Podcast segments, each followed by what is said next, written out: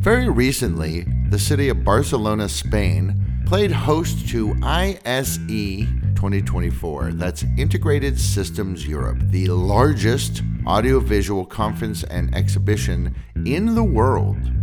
I went there, as did my guest today, Brian Galante. He is the founder and owner of Dimension P R, and we're going to swap some uh, observations about all the things that we saw there at the trade show, especially on the floor, giving us a little bit of insight into uh, what's coming down the pipeline and what the industry is talking about today. Uh, thanks for talking to me, Brian. It was great to see you in Barcelona, and uh, see you at the show. Derek, always a pleasure. It was great to connect in person, and thank you for having me on once again. Thank you, and thank you everybody out there for listening to this episode of Digital Signage Done Right. I remind you again that you may subscribe to the podcast. Uh, you can review us on I M D B, and you can follow along with a transcript of the conversation Brian and I are about to have on the Visix website under resources and podcasts. Whether you're using digital signage or not, our podcast gives you practical tips for communications and content to better engage your audience. I'm Derek DeWitt. Welcome to Digital Signage Done Right. So Brian, uh, I S E, biggest uh, thing of its kind in the world. It was massive. I don't even know how many halls there were for the expo. Eight, nine, ten, maybe more. I didn't even get in all of them. Some of them were just audio. Like it was, it was massive. I would agree. I S E twenty twenty-four simply felt like a huge show. I do believe they found the right home in the Fira de Barcelona, which has a more intelligent layout than the Amsterdam R A I and can accommodate the growing number of exhibitors and attendees. Regarding the exhibition, there were two new halls, which accommodated lighting and staging in Hall one, and content production and distribution in Hall four. These did not exist last year. That alone is somewhat mind-boggling if you know the size of these halls already. Exhibitor numbers outperformed last year's record with nearly seventy-four thousand verified attendees. That's pretty impressive. I think it's I think it's safe to say uh, trade shows are back. Oh, yeah, yeah. And that was the refrain last year. Um, and in some ways, this year almost felt a little calmer than last year, but it still felt bigger. To put that in perspective, this year put I S E attendance above the N A B broadcast show in Las Vegas. That is a very impressive feat and just goes to show how much this event has grown. Um, there was a noticeable difference in approach on the floor this year. two thousand twenty-three, that was the big return uh, with the whiz-bang flash of the new innovations that were idling for years due to the pandemic. Um, this was a year of fine-tuning and moving the needle. There were new products, but this felt like the year where exhibitors were more focused on refining their innovations for the needs of the market. Uh, yeah, I think that's uh, that's actually fair to say. I noticed a lot of booths um, had uh, similar things that they were talking about. Uh, one of the big things you saw a lot about was sustainability. Obviously, on the electronics side, that comes to uh, things that have battery power and um, E P S signs and things like this. But even the booth designs themselves kind of sent out a I mean, I hope it's not a greenwashing signal, but certainly a sustainable signal uh, where many of them were made out of not laminated plastic walls and things like this, but actually just bare unvarnished wood or even made out of recycled and recyclable materials themselves. And there were a lot of plants and a lot of booths. Just it kind of had this whole idea of, yes, we're all focused on the sustainability side of things, even though we're in the electronics business and we gobble up power. Yeah, that's really interesting. Um, sustainability was a huge, huge theme last year at I S E. I didn't see it so much out in front as a theme. It was more of uh, an activity. So they took last year's prominence of it and they actually put their money where their mouths are, I guess you could say.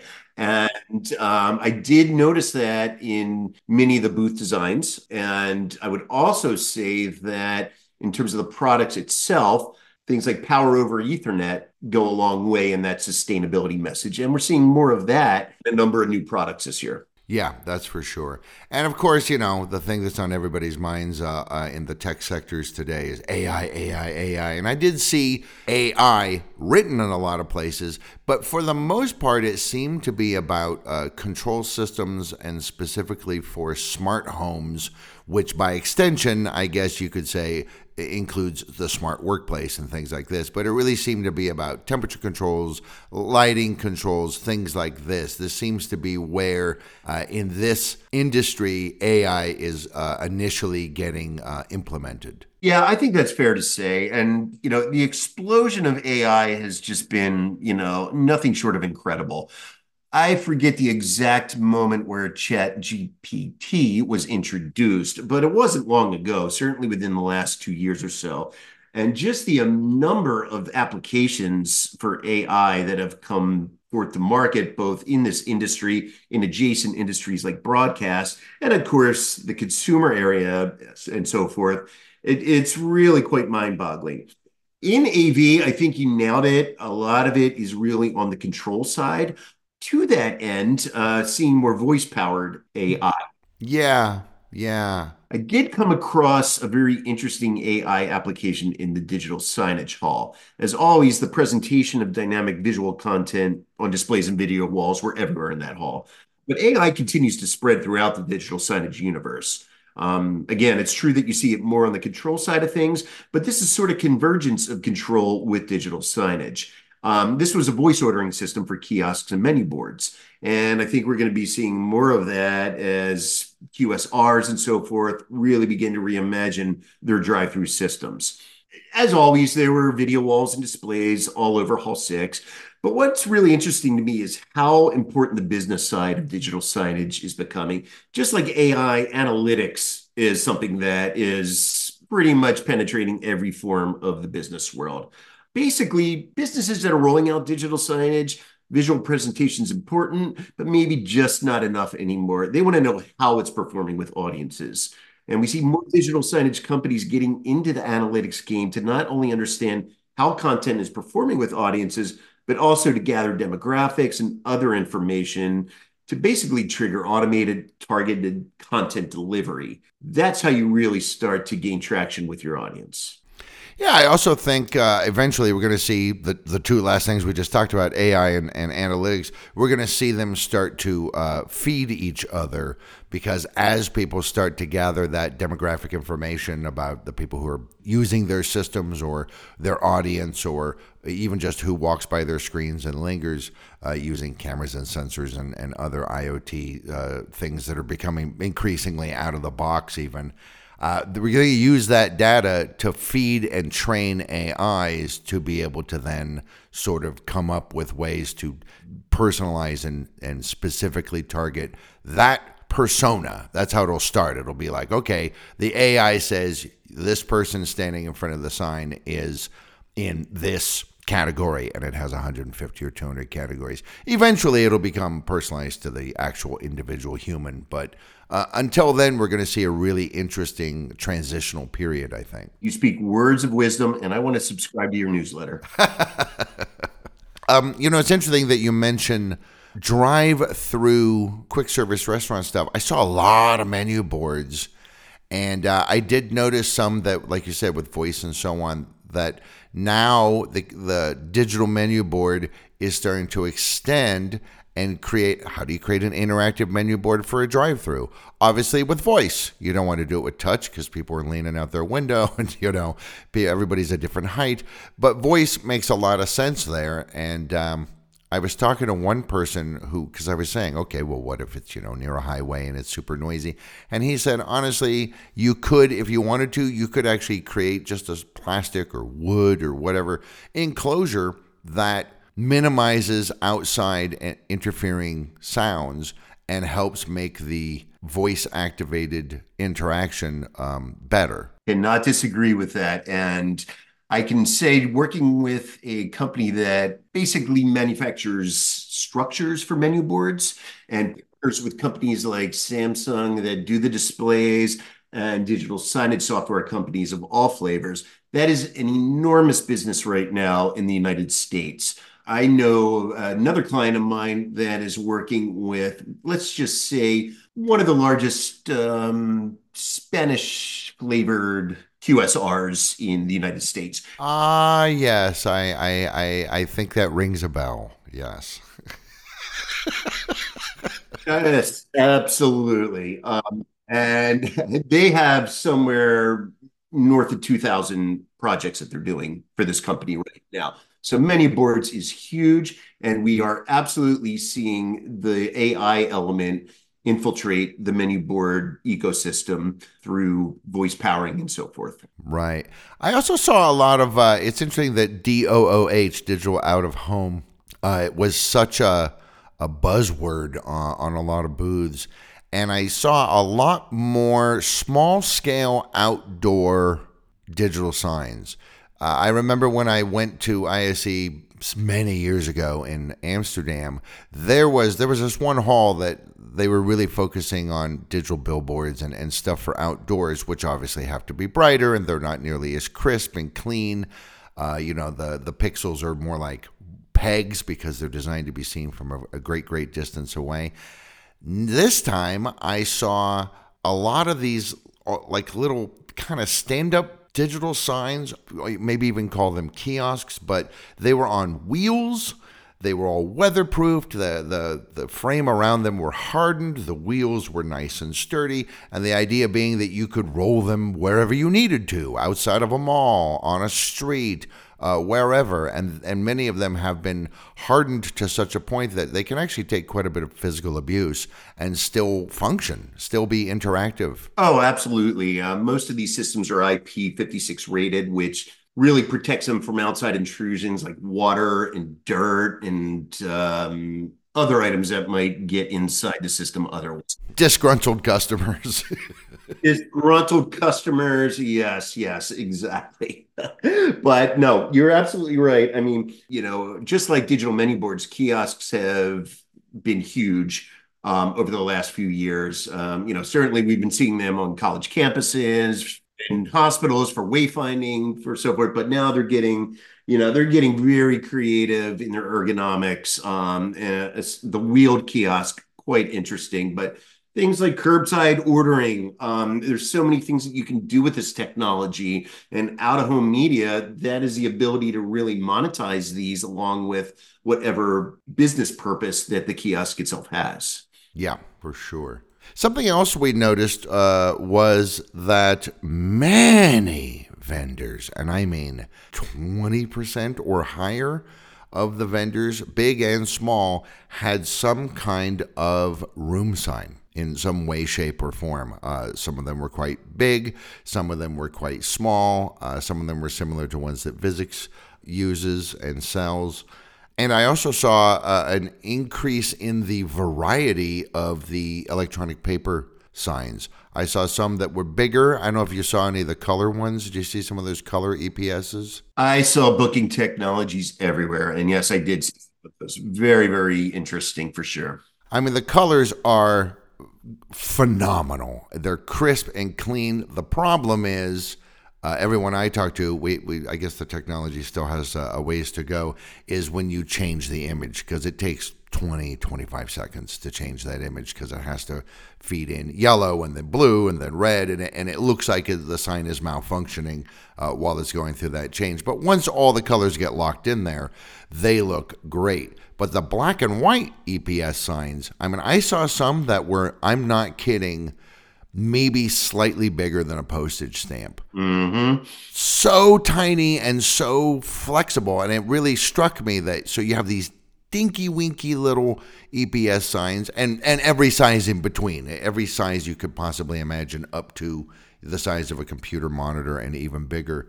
And you also have these wheeled kiosks and all this. And it, it's almost like once we perfect the ability to send not just content signals and uh, stuff from the C M S to the digital signage player uh, wirelessly. But once we can somehow get wireless electricity, digital signage is, it doesn't have to be on a wall anymore. It could be anywhere. Yeah, absolutely. And if you, it's funny, if you look at the workplace movement, um, they said that two thousand twenty-three was the year of the return to office movement. two thousand twenty-four is here, and apparently this is the real actual year of the movement. Oh, okay, yeah, or next year if it doesn't happen this year. Yes, exactly. Who knows what's going to happen in two thousand twenty-five. Regardless, workplace technology companies were absolutely everywhere this year, most of them situated in Hall two, which was a very busy hall, by the way. There are a number, growing number of companies offering not only room size, but all sorts of these different booking technologies on the software side. The real innovation seems to be in the hot desking movement. I saw one very interesting demonstration that powered desk height adjustments directly from the booking hardware. Um, to give Visix some love here, I think Visix has really carved out a space of their own with Coros. I still did not see anything like Coros on the floor. That ability to book direct from the user device, amplified with an A R environment, and without being chained to an app is really quite special. Overall, coming out of this show, uh, I kind of see the workplace technology movement uh, almost aligned with where digital signage software was about fifteen years ago. It'll be interesting to see how the space evolves, because we're beginning to see an overabundance of companies that specialize in workplace in booking solutions, in my opinion, of course. And I saw that years ago with digital signage. Um, and I do think this is going to become a case where the strong will survive, the weaker players start to fade out.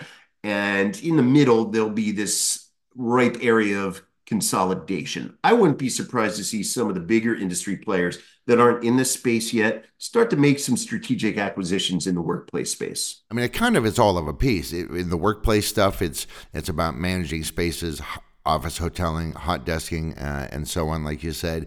And in the, the home and smart control systems thing, it's really kind of the same thing. It's all going to the phone. It's all somehow being tied to your phone or a tablet or this, so that you don't have to. You can you can use it on the fly. I can be off doing my stuff, walking around my office building. Uh, you know, I'm up on the third floor. I got to deal with something on the uh, that floor. But in the meantime, I can still schedule something in a meeting room on the second floor and all this. And it, like you said, I did see some app-based control systems and space booking systems like Coros, but I made a point to ask every single person, but you do have to download the app. And they were like, oh yeah. And I was like, not with Coros, you don't. Absolutely. Absolutely. So it's really interesting. This whole meeting space environment is still huge. Um, you know, so you have the booking solution, obviously outside the meeting space, but inside the meeting space, you know, this technology is still transforming. You know, with hybrid work, training, learning here to stay, you need those booking solutions, those room size on the outside. Inside, it's all about efficient management of signals um, and bringing the physical and remote together. In two thousand twenty-two, for example, was all about equipping these meeting and learning spaces with video cameras so that the remote could see the instructor or the presenter. Here at I S C, um, I found it was about improving U S B integration and scaling A V distribution. So U S B C extension was all the rage, um, basically to enhance connectivity between U S B hubs and peripherals. Audio is also very interesting inside the meeting space, and companies like Sennheiser and Zilliqa have really come a long way with beamforming, microphone technology, digital signal processors, technologies that really help people hear presentations and lectures clearly, both inside the classroom and remotely.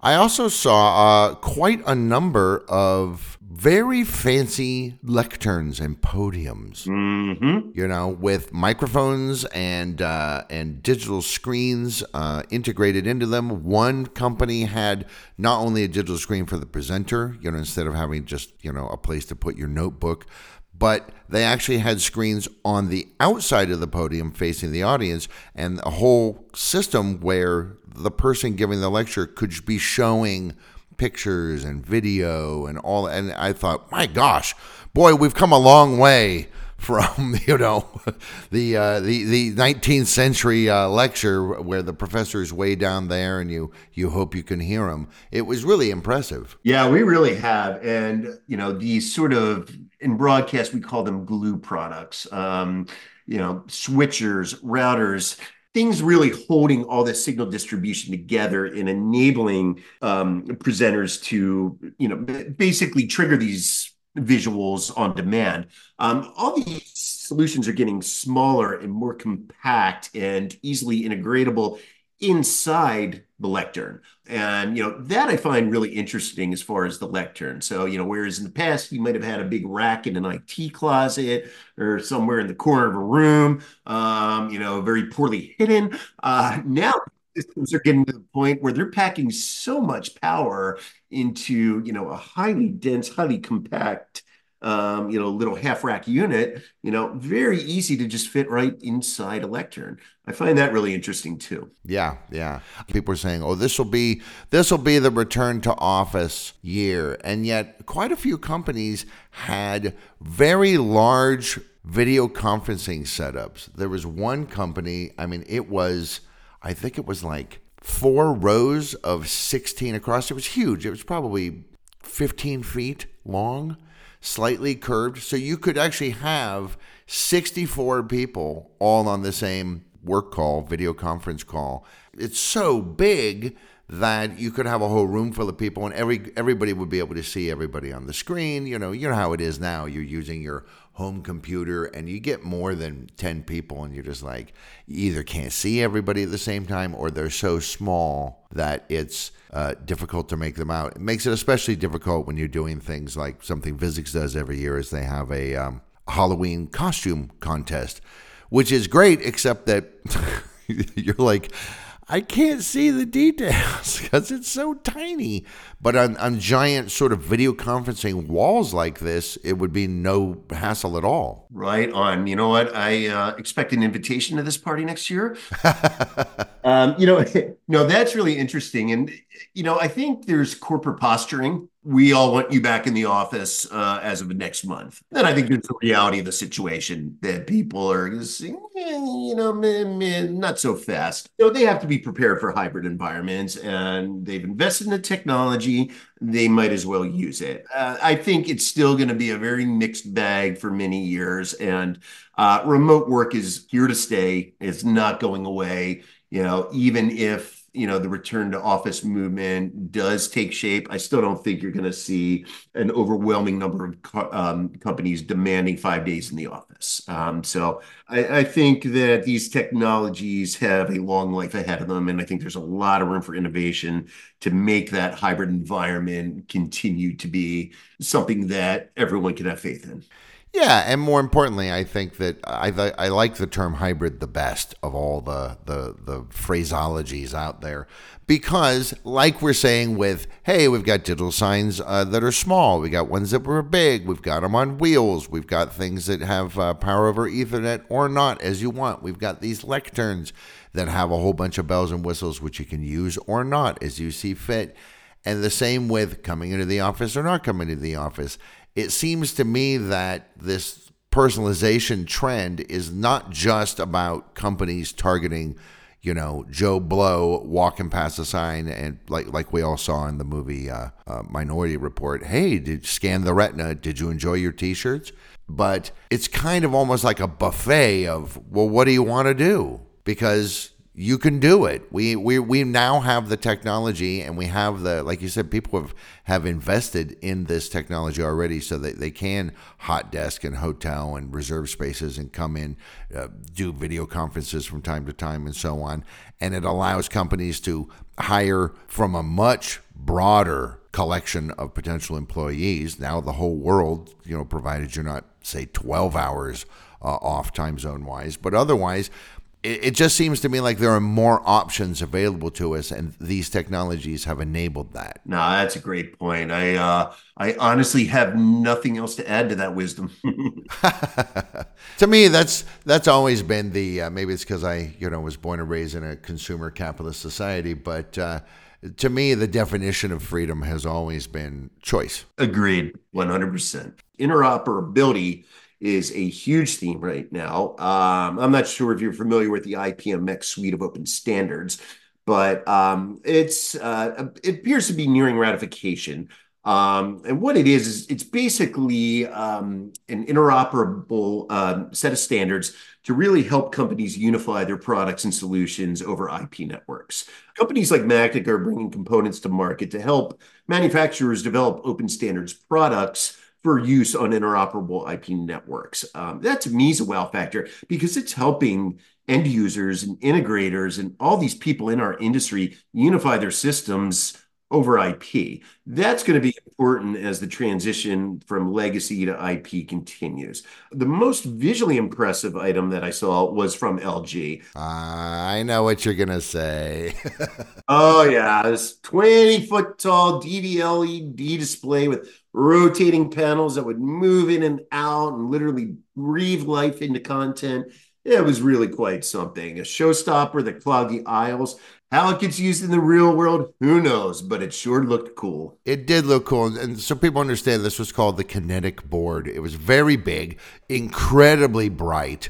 Uh, you know, and this is in, in a hall filled with these massive eight K video displays, which I had never seen. I'd never seen an eight K display before in person. So I kind of went, oh, that's what the big deal is. This was incredibly clean, incredibly crisp, but it's made up of a bunch of small squares that are on, I don't know what the system is, but they can move in and out. And they can move in and out in a way that is uh, coordinated so that, for example, a, a transition from one image to another isn't just a flat thing. The squares, the sections of the screen actually come out and move, and they kind of move all together. I don't know if you sat through the whole video presentation that they had. I did not. And unfortunately, I just don't have that uh, luxury of time at these shows because I'm pretty much bouncing somewhere every fifteen minutes for another press interview. But I can say just even in those fleeting moments that I walked by, it really was quite something to behold. Yeah, the the I think the most interesting thing they did was at the end, because you're looking at it, you're going, oh, that's really cool and pretty, and wow, that's really fun. And, you know, you want to take video from the side to show the panels coming in and out. And then at the very end, they did this kind of Las Vegas Americana collage of the Statue of Liberty and um, the Eiffel Tower for some reason. Maybe maybe they and the Las Vegas sign. I don't know what they were really going for there.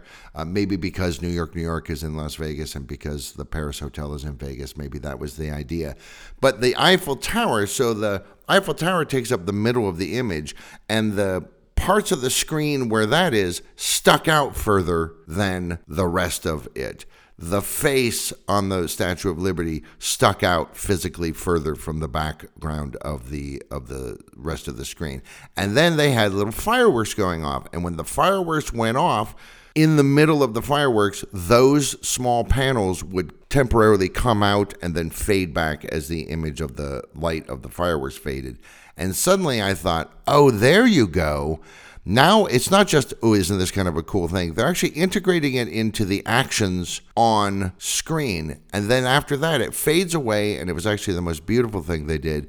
They just had this sort of glowing golden sand pouring out in a small line from the top, and a bunch of panels came out in the center, and it looked like the sand was hitting those extended panels and bouncing off and pooling at the bottom of it. And suddenly I thought, wow.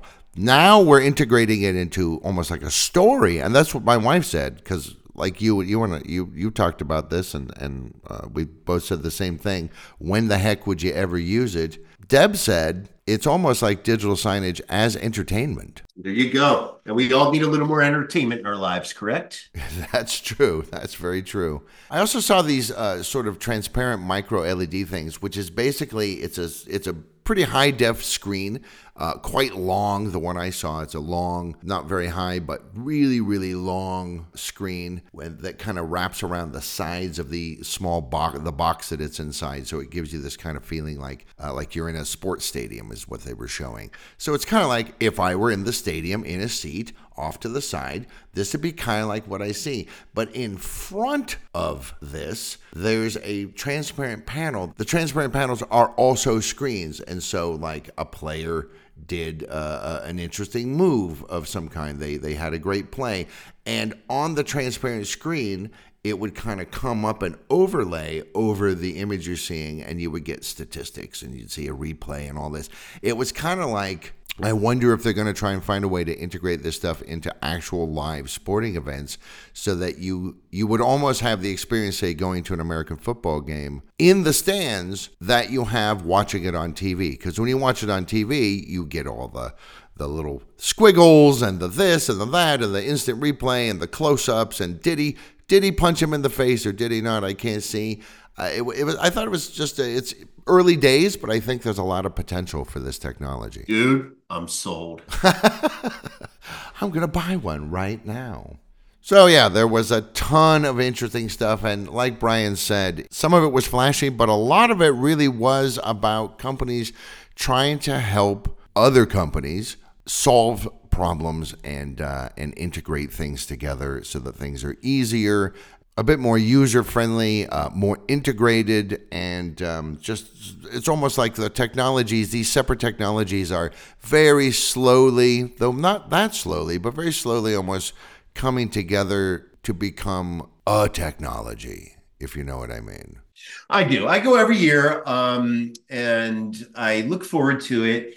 Uh, I do wish it were a month later. Uh, it comes a little, little quick after the holiday, but it really is an excellent show. This is where the action happens. That's not to slight InfoCom. InfoCom's an important show, but I believe that I S E has become the show where the big things happen. So if you're in this industry, it's a show that you must attend. So I'll be going every year, and I will be building two days in Lisbon in advance every year because that city rocks. It's a, it's a great, I used to live there. It's a fantastic city. And, you know, Barcelona's no, no shambles either. I enjoyed my time in Barcelona, and I look forward to going back.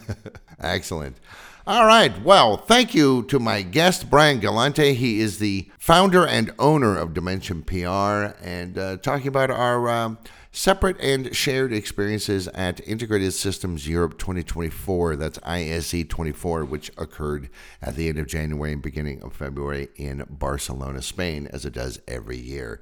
Uh, last February, we uh, had a conversation about that year's I S E, and well, since, as he said, this is where things happen, we most likely will do it again next February. Thanks for talking to me, Brian. Always interesting. Thank you for having me again. I look forward to next time, and I look forward to hopefully seeing you in Prague before next I S E. Yeah, well, we're here. We're here for uh, for a while, though. I think Deb's going to InfoCom, and uh, I, I don't think I am. Vegas and I broke up with each other a long time ago. I wouldn't go back if I didn't have to. I hear you. But InfoCom is a, a pretty darned interesting show. It sure is. All right. Uh, again, thank you to Brian for talking to me today. And thank you, everybody out there, for listening. Don't forget that you can read a transcript of the conversation we've just had on the Visix website. For more free stuff, head to resources on visix dot com for guides, videos, and more to help with your visual communications. Please subscribe and share, and contact us for information about our digital signage solutions.